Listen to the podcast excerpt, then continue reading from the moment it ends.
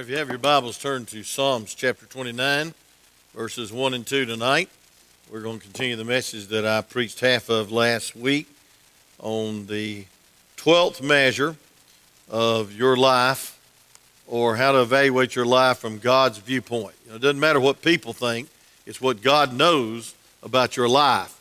And we went over several things like love and um, humility. Um, sacrifice, words, thoughts, all these things that measure your life, obedience. Um, but I believe this is the bottom line. I believe this is most important.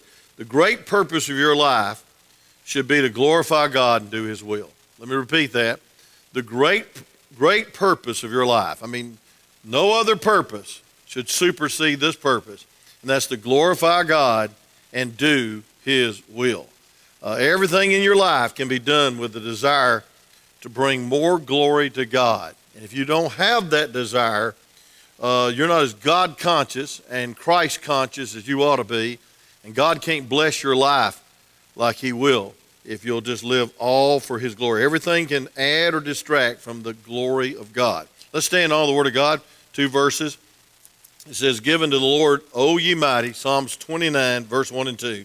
Given the Lord, O ye mighty, given the Lord glory and strength giving the Lord the glory due unto his name, worship the Lord in the beauty of holiness. That phrase, beauty of holiness, is mentioned three times in the Word of God, and you cannot worship God unless you are holy. You need to be right with God uh, to glorify Him. So you may be seated as I pray. Father, thank you again for this uh, number that's here tonight. Thank you, God, for our visitor being back with us, John pray, God, you'd bless uh, tonight's message in a special way to our hearts.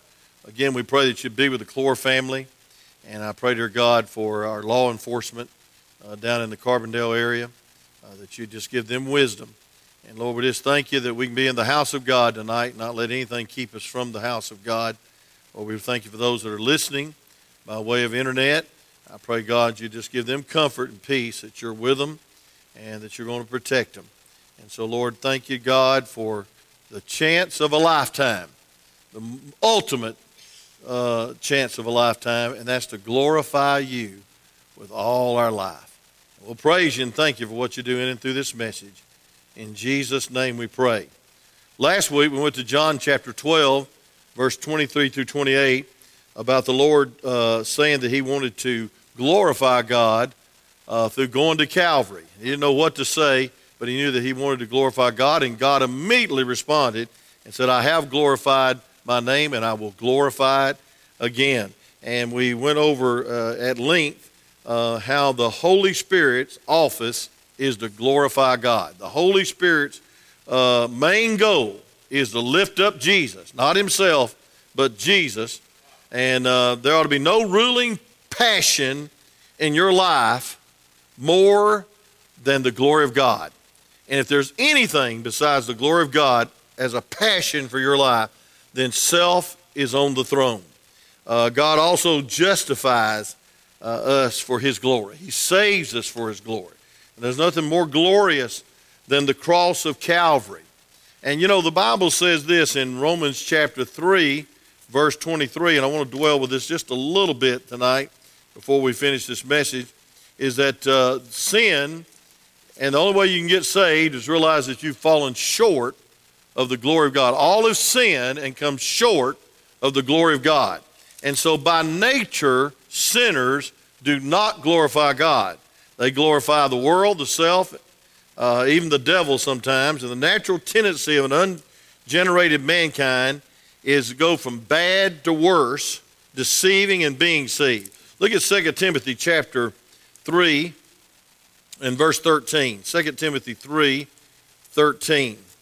Uh, this, this talks about the last days, and boy, we're in the last days. All this happening in little old Whitfield County and uh, all around the world.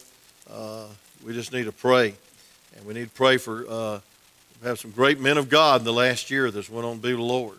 Brother Sammy Allen, Brother Dan Reed, uh, Brother um, now Brother, Brother Billy Gooseby, a great preacher, 80 years old preach, could always preach with passion. But uh, you know somebody's got to step up and take the place for the glory of God. But uh, here it is, 2 Timothy 3.13 says, But evil men and seducers shall wax worse. Can you say amen there? It's getting worse and worse, deceiving and being deceived. But then the verse 14 uh, uh, is encouraging, but continue. Uh, thou and the things which thou hast learned and hast been assured of, knowing of whom thou hast learned them. Of course, Timothy learned it from his grandmother and his mother. I don't know where his daddy was, but uh, it's never mentioned.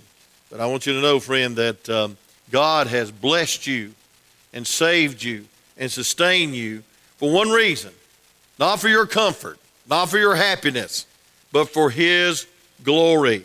Uh, Romans chapter 1, turn there real quick. I want to give you the negative side of not glorifying God. It's wicked not to glorify God, it's the definition of sin, falling short of the glory of God. Look at Romans chapter 1, verse 21, before we get to our outline. Romans chapter 1, verse 21. The Bible says, Because that when they knew God, they glorified him not as God, neither were thankful, and became vain in their own imaginations, and their foolish hearts was darkened, professing themselves to be wiser, and they became fools. It's very foolish to, to live your life for your glory. It's very foolish to live your life for yourself. We glorify God not by adding to his perfection. You can't do that, but glorifying his perfe- perfection. That's why our text says, give him glory that's due to his name. Thank God. And uh, the Bible says in 1 Corinthians 10 31, uh, everybody likes this verse, especially Baptists.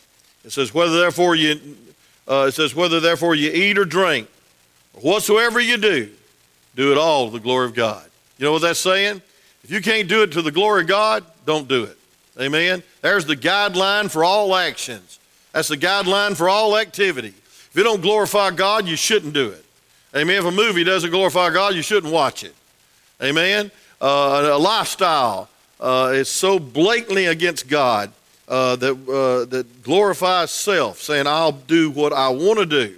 The chief end of man is to glorify God and enjoy Him forever. Let's look at a few other verses about this glory of God. Uh, First Chronicles chapter 16.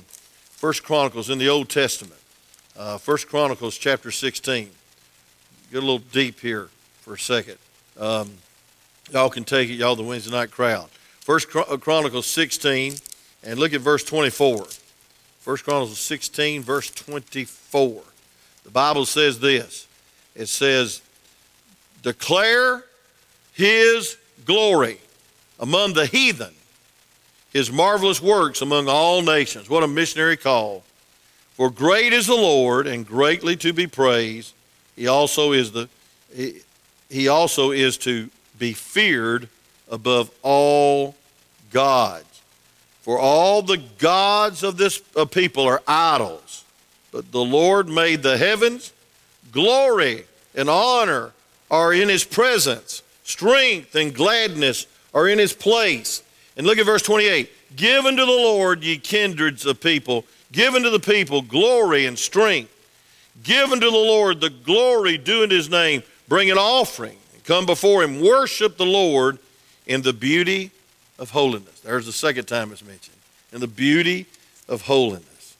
And so, folks, listen, the glory of God's a wonderful picture of all the attributes of God combined. When we think about the glory of God, we think about that cloud scene that's on the wall, or we think about the glorious sunset or sunrise. The Bible says his handiwork glorifieth God. Matter of fact, the only thing created by God that doesn't glorify God is sinners. When they're so selfish that they try to um, live for their own little glory. Uh, let me give you a, a, just a, a, journey of the glory of God through the Old Testament real quick, and I won't read the scriptures, you jot them down. Uh, all this is inter- introduction, but um, um, you know, the Lord placed Moses in a cleft of the rock and covered him up with his hand, lest he see the full glory of God face to face. Exodus 33, verse 20, through Exodus 34, verse 7. And uh, he passed by, and God presented himself before Moses. He also gave a, uh, a, a um, statement of divine attributes, declaring the Lord, the Lord God, compassionate, gracious, slow to anger, abounding in loving kindness and truth, who keepeth loving kindness for thousands, who forgive iniquity, transgressions, and sin. What a, what a statement for the glory of God. But you know, they persistently rebelled after they got the Ten Commandments against uh, Moses and God, and uh, he appointed them a leader. And uh, but yet God continued to manifest His glory to His chosen people, and they built a tabernacle. Exodus chapter 40, verse 34, and it was removed about in the wilderness after they built that tabernacle that was filled with the glory of God. And the glory of God manifested itself in a cloud by day and fire by night. That was a picture of the glory of God. That's found in Exodus 40, verse 36 through 38. Then, after the temple was built by Solomon, the cloud of the Shekinah glory of God came into that temple. Uh, 1 Kings chapter 8, verse 11. Yet Israel continued to rebel against the Lord through countless kinds of false worship and idols.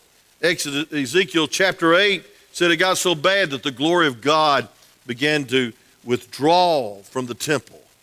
And, uh, and actually, Ezekiel saw the glory of God withdraw. And uh, uh Exodus, uh, Ezekiel chapter 11, verse 22 through 23. And the glory of God did not return to the earth until, praise God, John 1.14. Look at that. Here's when the glory of God returned to the earth. John 1 14. You know where I'm going. Here it is. Just want to give you a history of the glory of God through the Bible. In verse 14, John 1 And the Word was made flesh and dwelt among us, and we beheld his glory.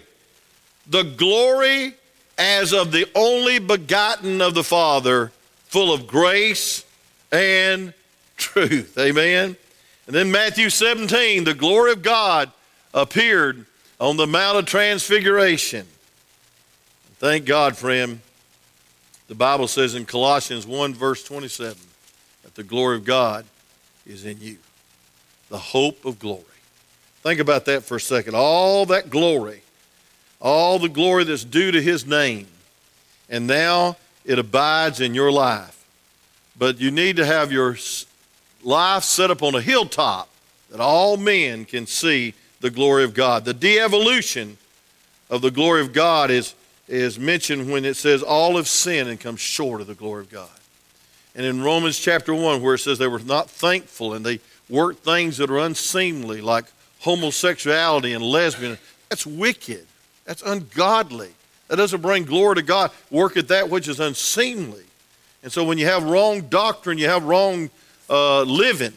And folks, we see in Romans chapter 1, it all started when they were unthankful and they didn't give God the glory as their creator, their sustainer, and their sa- savior. And so the legacy of man is a refusal to glorify God. That's the legacy of man. That human beings refuse. Psalms 19, verse 1 says, the, the, the earth and the heavens and the handiwork glorify God. But yet, the Bible says in Romans chapter 1 that there was spiritual darkness and, and, and perversion and darkness and enslaved to sin. And they glorified God not. They did not glorify God. And so, folks, we need to realize we got a great privilege. And that privilege is to glorify God. Number one, let's go back to last week. First slide, Brother Cody. We need to realize that we glorify God by obeying His word and being Christ like. And you know, I believe it's a costly obedience when we obey the Lord. Uh, that's how you bring glory to God. You obey the word. And then number two, we yield to the Spirit. I'm going to tell you something. In yourself, you're selfish. Say amen. You want me, myself, and I to be on the throne. You want to get the glory. You want to get the praise. And we live for ourselves when we're lost or when we're in the flesh. And so we yield to the Spirit of God. Number one, the Spirit of God is the temple of God. First uh, Corinthians chapter 6, 19 and 20. What know ye not that your temple is the, is the, is, your body is the temple of the Holy Spirit. And that means, friend, if you're a temple of the Holy Spirit, you shouldn't go anywhere that Jesus would feel uncomfortable. Say amen. You shouldn't say anything that wouldn't be Christ like. And folks, our life's soon going to be over, and only what's done for God's glory will last. Then it's a tool of the Spirit. 2 Corinthians chapter 4, we bring the glorious gospel. And so, really, the gospel shows the glory of God the death, burial, and the resurrection. How glorious that is. Um, God enables us. And um, then the Spirit's office, John 16, 13, and 14, as I preached on last week, is to glorify God and to speak of Jesus, lift Him up. In Galatians chapter 5, the Bible says that everything's vainglory in the flesh, but by the Spirit, by the Spirit, we can glorify God. And it's the fruit of the Spirit that brings glory to God. And the Spirit of God yearns, and, and the Bible says, lusteth in the King James Version, uh, for the God to be glorified. But let's get something new tonight. Uh, I want you to see, third of all, not only obedience to the Word of God brings glory to God, and yielding to the Spirit of God, the glorifier glorifies God through you. Let Him live through you. Don't go to trying to do it yourself, you'll never make it. But third of all, having your prayers answered glorifies God. And by the way, that's the supreme goal of prayer. If you pray just for your need, greeds, you'll never get them. But if you pray for the need to glorify God and that He knows that you can be a good stewardship of that answer of prayer, and that when God answers that prayer, you'll give Him the glory, you'll have your prayers answered. But if you pray for your own glory, your own comfort, your own uh, good, uh, you won't make it. Uh, Matthew chapter 6 is a wonderful verse, and the NIV leaves out a, a, a verse that I cannot th- believe they get, get away with, but it's all about money. They have to make so many changes to get a copyright, so it's all about money. That wicked version of the Bible leaves out this verse. I want you to turn to it Matthew 6 9 and Matthew 6 13. Would you turn with me, please? Matthew 6. We're going to study our Bible tonight. Best place to be is studying the Bible. Matthew chapter 6, you know it. It says, uh, Be therefore not like them, for your Father knoweth what things ye need of before you ask Him. And after this manner you should pray, Our Father, which art in heaven. What's the next phrase? Hallowed be thy name. You know what that means? Glory to God. You ought to, you ought to, you ought to start your prayer not with those exact words, but with that motive. God, hallowed be thy name. Lord, I'm praying this for the glory of God. I have some special prayer requests on my heart this week. Uh, somebody uh, came to me this morning uh, and just, you know, dropped a big prayer request on my heart. And I said, Glory, I'll really pray about that. And, uh, it, it, and it, it could bring great glory to the Lord if this happens. I want you to pray with me. But look at, look at verse 9. After this manner, therefore, pray ye our Father, which art in heaven, hallowed be thy name. Thy kingdom come, thy will be done in earth as it is in heaven. Give us this day our daily bread, and forgive us of our debtors, and forgive us of our debtors. And lead us not in temptation. That's why it can't be the Lord's Prayer, it's the disciples' prayer. And deliver us from evil, for thine is the kingdom. Here's the, here's the verse they leave out. For thine is the kingdom, and the power, and the glory forever. Amen. And so he ends it with a crescendo of all motives of prayer, and that is that thine is the kingdom and the power and the glory forever. Amen. And I want to tell you something the Holy Ghost will not amen your prayer unless it's to the glory of God. So we have to check our motives every time we pray.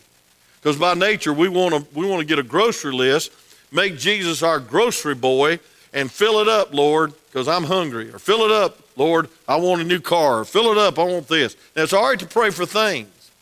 I mean, you know, God knows your needs and knows that you want, you need some things, but pray it for the glory of God. Let me give you another one John 14, 13. John 14, 13. John chapter 14, verse 13. Boy, I'm glad you're here. It's a stressful time to be anywhere, but it's good to be in the house of God where we can get some comfort, strength. John 14 and verse 13. The Bible says, Whatsoever you ask in my name, that will I do. Why? That the Father may be glorified in the Son. If you ask anything in my name, I will do it. Now, folks, you don't just tack on Jesus' name at the end of the prayer and think it's a passage to heaven. That's about it makes about as much sense as that Bible downtown that had the oil coming out of it. That's the craziest thing I've heard in my life. Oil coming out of a Bible. I can make oil come out of a Bible. Just put it in the binder and squeeze it when somebody touches it. I can make that. I put three in one oil on it, praise God. But I want to tell you something, friend. Uh, a lot of people want these gimmicks. They want these signs. They want these signals. I want to tell you something, friend. The Bible says you ought to pray in Jesus' name. And a lot of people pray this way in Jesus' name for his sake, amen. I used to pray that way. There's nothing wrong with that. But it's not a tack on or an ending to a prayer, it is the motive of prayer. For his name means for his character. For his name means for his glory. For his name means it lines up with his will. So in Jesus' name and for his sake I pray. So it says, if you ask anything in my name, I will do it. And if you love me, keep my commandments. So see the prerequisite of having your prayers answered, you've got to be right with God. He's not so hard pressed to use dirty vessels, but he's not so hard pressed to bless disobedient children. What if your children were just totally disobedient? They come to you and said, Hey, mom, would you buy me a car? Would you buy them a car when they've just blown everything in their life that they ever touched? They're out of, in, in rebellion, just got out of jail or whatever, or um, maybe they're, going, they're planning on using the car to rob a bank. Would you give them the car? No. Father knows best. Mama knows best. We got to be in line for the answer of prayer. And I want to tell you what the line is. The main line is this for His glory. For His glory. So having your prayers answered glorifies God. Then number four, thanksgiving glorifies God. Thanksgiving. Look at 2 Corinthians 4.15. 2 Corinthians 4.15. You know, we are so prone to take our blessings for granted. Can somebody say amen? until you lose them. You know, you, you, you, you need to thank God for every step until you can't step. Say amen, Brother Bobby. Every step's a blessing. Every heartbeat's a blessing. But we take it for granted, don't we, when we're running around here with our head chopped off? Hey, friend, listen. It's a blessing. Uh, that crazy demon possessed guy that shot that policeman didn't come to your door. And he could have. He came to Brother Howard's son's door a few minutes ago. And folks, you ought to thank God for your blessings. You ought to thank God for protection. You ought to thank God for every breath. Hey, how many of y'all are tested negative? Raise your hand. Come on, let's come on, confess it. Amen. I'll, I'll, raise my hand. I got tested a long time ago. I'm negative. Praise God, I'm negative. You got tested negative? I'm glad you did because you worked with me all day Monday. That's good. But you know, thank God, uh, friend. That's a blessing. I know pastors' wives down with COVID right now. Brother Grubbs uh, dear wife, Kim, has COVID. And I'm glad I don't have it. That's a blessing. I'm not saying if you get it, you're, you're out of the will of God or something, but I'm just saying you ought to thank God for every heartbeat, for every healthy day. I thank God my wife's better today, and that she, she did test negative, and that's the only time she's ever been negative. And I want to tell you something, friend. Uh, Matthew, uh, the Bible tells us that it's all for His glory. The gospel's for His glory, but every blessing is for His glory. 2 Corinthians 4.15 real quick. I won't keep you long. 2 Corinthians 4, uh, I'll get you home before dark. Well, maybe a little past dark. But look at this. 2 Corinthians 4.15. 2 Corinthians 4.15. Aren't you glad we got a window so we can tell if it's dark or not? Or who's coming up? But look at this. It says this. Thank God for the security team. Uh, 2 Corinthians chapter 4, verse 15. For all things are for your sake, that the abundant grace might, through the thanksgiving of many, redound to the glory of God. I'm going to tell you something. There is nothing more pitiful than a sinner taking credit for his little life. And there's nothing more pitiful than a carnal Christian going around strutting it, whatever they got, thinking they're Miss Beautiful or Mr. Macho, and they are not giving God credit for anything. And then when they lose their breath or they lose their heartbeat, or when they lose their health, then they all of a sudden want to use God as emergency rations. Folks, you ought to thank God the Lord let you breathe your first breath and, and you, was, you had a mother that let you live. It wasn't some stinking liberal baby killing politician. Say amen. Aren't you glad your mama believed in life? She probably looked at you and you're so ugly, she said, I'm not sure, but she, she let you live. Amen. Thank God. So Thanksgiving redounds to the glory of God. Folks, we ought to be the most thankful people on this earth. We ought to be the most contented. We ought to be the most positive, except in the test. And we ought to thank God for every day that God bless. We ought to be like the flowers blooming towards God. We ought to be like the mountains soaring towards heaven. And if they can praise God, His handiwork, why can't we? I'm going to tell you something. Just being a negative, cranky, pessimistic uh, Christian is not bringing glory to God. I mean, just being uh, always looking down and always looking at the bad side and always fearing that's going to happen and that's going to happen. Where's your faith? God Almighty has created this day, and this is the day that the Lord has made, and we ought to rejoice and be glad in it. Not go around moping and groping and griping. God, help us not to get old and griping. My wife prays that every day about my life. Amen. Thank God. A lot of preachers get old and gripey, don't even like their congregation. Thank God for the ministry. Thank God for the blessing that God's given you. You don't deserve another meal, but God gives you another meal. You live like kings compared to the third world country that, that I visited. Well, just rejoice in the Lord, but bring rejoicing to your lips and praise out of your lips for His glory. And you're glorifying God through thanksgiving. Then, uh, fifthly, good works. Matthew chapter 5, verse 16 says, You ought to be a city set up on a hilltop, and that by your works you glorify God by your works. So, works are good. By your actions, your reactions, what you invest in, you glorify God. Stephen was being stoned and he saw the glory of God. And he glorified God in his death when he said, Father, forgive them, for they know not what they do. He could have been a hateful, ugly Christian dying in that pit, but he glorified God.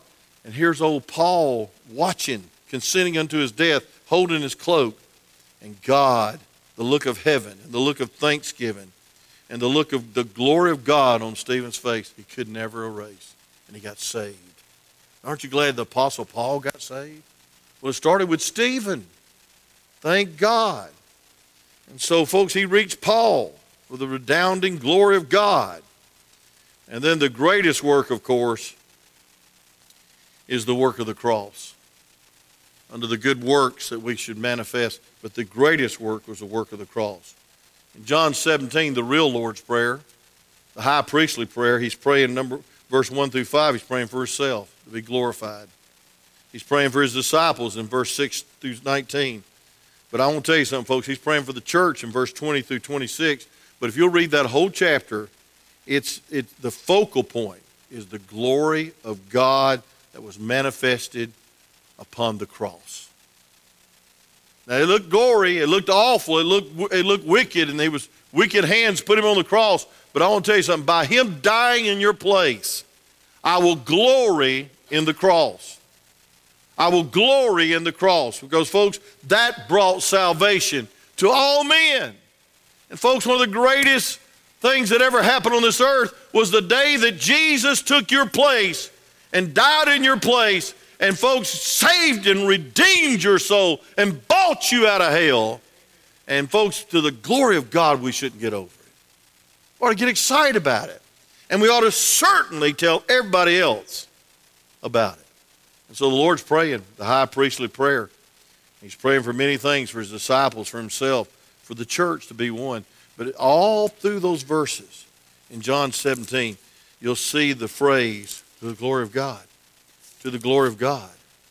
Look at verse 22. It says, In the glory which thou gavest me, I give unto them, that they may be one even as we're one. Folks, all through the Bible, all through this verse. In um, verse uh, um, 25, it says, o, o righteous Father, the world has not known thee, but I have known thee, and these have I known that thou hast sent me, and I have declared unto them thy name, and will declare it that the love wherein thou hast loved me may be in them and I in them. All for the glory of God. All for the glory of God. Folks, we ought to pray every day God, help us measure my life and how much I glorify God. Let me give you one other thing, or a couple other things. Enduring trials glorifies God. Enduring trials glorifies God. Romans 8 28 says, We know that all things work together for the good of them that love God and are called according to his purpose. But the next verse says that you're predestined, foreordained after you're saved to be like Jesus. And so God works all things together to make you more like Jesus, and that glorifies God. But I want you to see 1 Peter chapter 1 in closing. 1 Peter chapter 1. And I want you to look at verse 6. 1 Peter 1 6.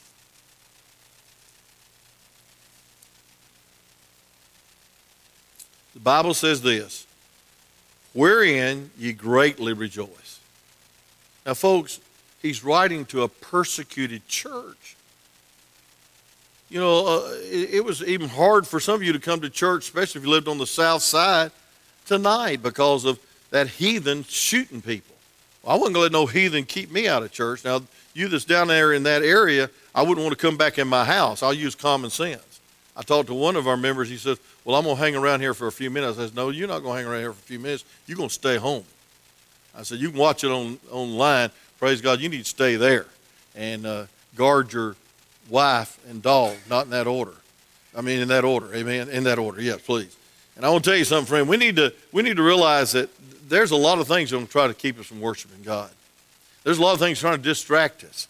But I mean, this, this church could have been invaded any minute by the authorities, locked up, ripped asunder, fed to lions, uh, crucified, beat, starved, cast out of the city. And he says in verse 6, wherein you greatly rejoice, greatly rejoice. Through now for a season. There's the perspective. If need be, you're in heaviness through manifold temptation, and they were. But look at verse 7 that the trial of your faith, being much more precious than gold that perish, perisheth, though it be tried with fire, might be found unto the praise, listen now, and the honor and the glory at the appearing of Jesus Christ. Thank the Lord. Folks, he said, listen, I know we're persecuted, but we're not knocked down. We're not knocked out, we're knocked down. 2 Corinthians chapter 4. And I know we have problems. I know we have trials. And I know the church is under great perse- persecution. And even your loved ones are being killed for the glory of God, for the gospel's sake. But rejoice because it's only for a season. Even if they kill you, you're going to be in heaven one day and you're going to glorify God with all that you went through. And then look at 1 Peter 4.14. 1 Peter 4.14. Look at it. 1 Peter 4.14. The Bible says this, If you be reproached for the name of Christ, happy are ye. You know, most people, that knocks us right out of the, out of the seat. Somebody makes fun of us for being a Christian. Somebody persecutes us for being a Christian. Somebody calls us something we don't like for being a Christian. It says, if you reproach, happy are ye. You must be living like a Christian if you're reproached to being one. It says, for the Spirit, the Spirit of glory and of God rests upon you.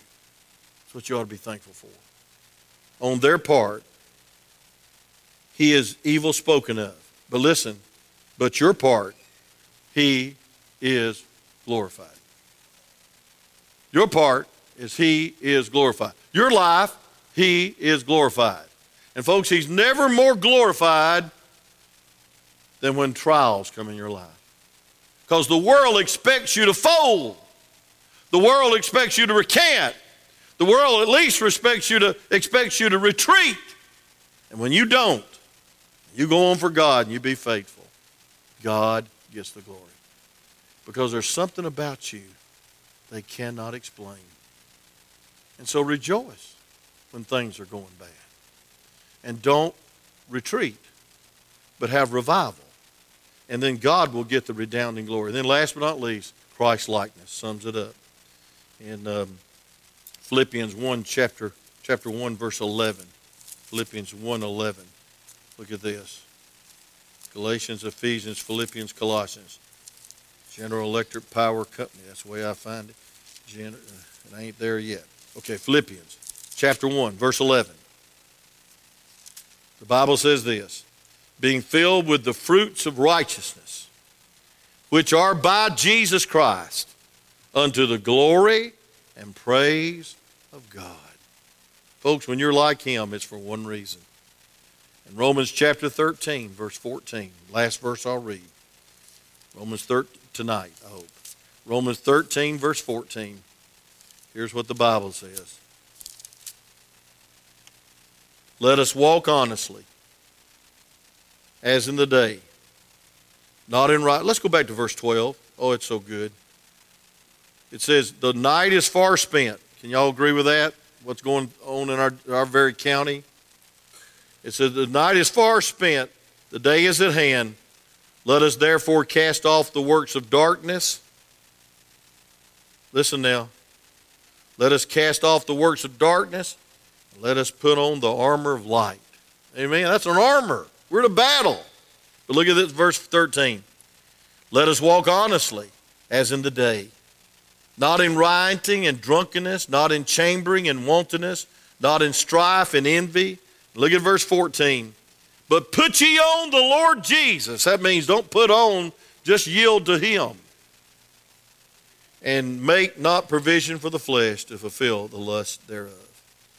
Folks, I want to tell you something. In the last days, you can glorify God if it's, if it's high time to wake out of sleep and realize that you can put on the Lord Jesus Christ and be like Him for His glory. Now, I gave you this illustration last week, and that's why we have hymns and we, we can sing choruses, and I like those too, but we'll never stop singing hymns, Brother Randy, because some hymn writers, like John Newton, have a great story. They were wretched and they were blind, but now they see.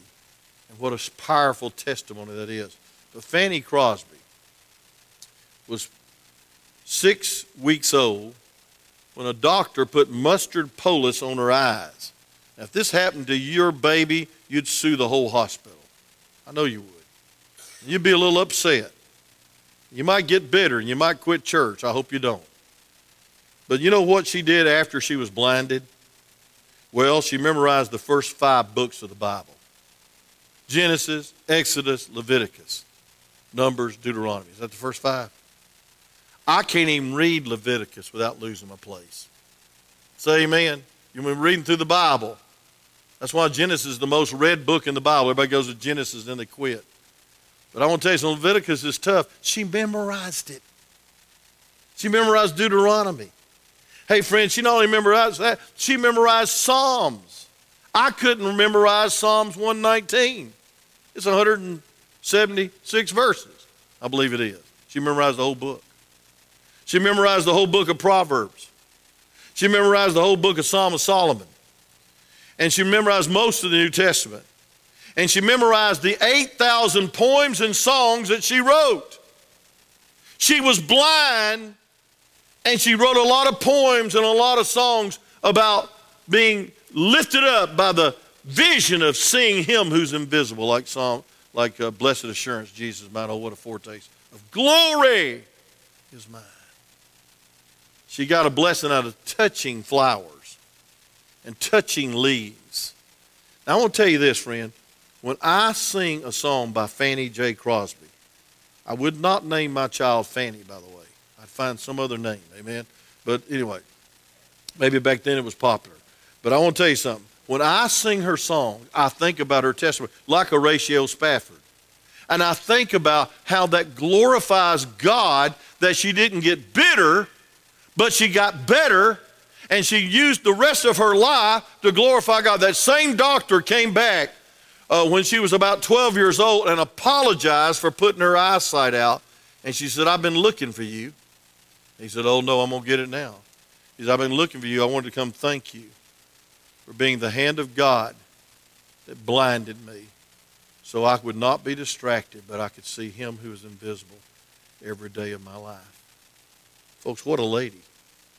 And what hymns that we ought to rejoice in. Pass me not, O gentle Savior, softly and tenderly, Jesus calling. What's some others that she wrote? Look it up in your book. Man, thousands of them. Probably some that we've never, never. Uh, he, she she uh, wrote one song about the glory of God. To God be the glory, great things He has done. We sang that Sunday, I believe. And folks, I want to tell you something. I know you're going to go through trouble. I know you're going to go through trials, but don't pat, panic. Don't pout. Just realize why you're here and glorify God by going on and living for Him with a good attitude of faith, with a good disposition of joy. And praise God, let the Lord get the glory through all the glory that you're going through. Father, use this message. Thank you, dear God, for the ultimate measure of our life. The ultimate evaluation biblically is how much do we glorify God? May we glorify you by obedience. May we glorify God by yielding to the Spirit of God. May we glorify you, dear Lord, by our prayers being answered and be, being ushered into heaven by the Holy Spirit because the motive is that you might get much glory. God, may we glorify you through trials and tribulation. That's the hardest time. And God, may we glorify you by being just like you, not like somebody else, and definitely not like Hollywood, and not like uh, some heathen that uh, doesn't live for God and thinks he knows everything. But God, help us to be like you. And God, we know we need to stay in the book. We need to stay on our knees. We need to stay humble. We need to stay yielded, and you'll get the glory. God, with the rest of my life, I want you to be glorified. And Lord, it'd be the ultimate epitaph of my life when I die is that someone would say that he lived and he preached and he pastored for the glory of God. So, Lord, please Help us not to fall short of the glory of God and live in sin and live for our little old self. But God, may we live for your redounding glory. With every head bowed, every eye closed. How many said, Preacher? Been going through some rough times. Been going through some perplexing times in my life. But I want to glorify God with my reactions and transactions and actions. And I want to I want to glorify God in my prayer life. I want I want I have some big, big, big requests. And I don't want to be selfish and say I want it for me or for somebody else. But I want it for God's glory. And you'd say, Preacher, I want my prayers answered for God's glory. Not to be selfish, not to be comfortable, not to have more, just for God's glory. And I want to I want to be faithful for God's glory. I want to be obedient. I want to be filled to overflowing with the Spirit of God for God's glory. Would you raise your hand high for prayer? Amen. Amen. Amen. Amen. Amen. Amen. Amen. Someone else? Amen. God knows your motive right now, even when you're raising your hand, if it's for God's glory. These little ones lifting their hands up. Oh, they've got a great opportunity. My life's about over. Their life's just beginning, Lord willing. It can be for God's glory. You get that new job for God's glory. You go to school for God's glory. Amen. You get blessed for God's glory. You go through trials and tribulation for God's glory. Always thankful.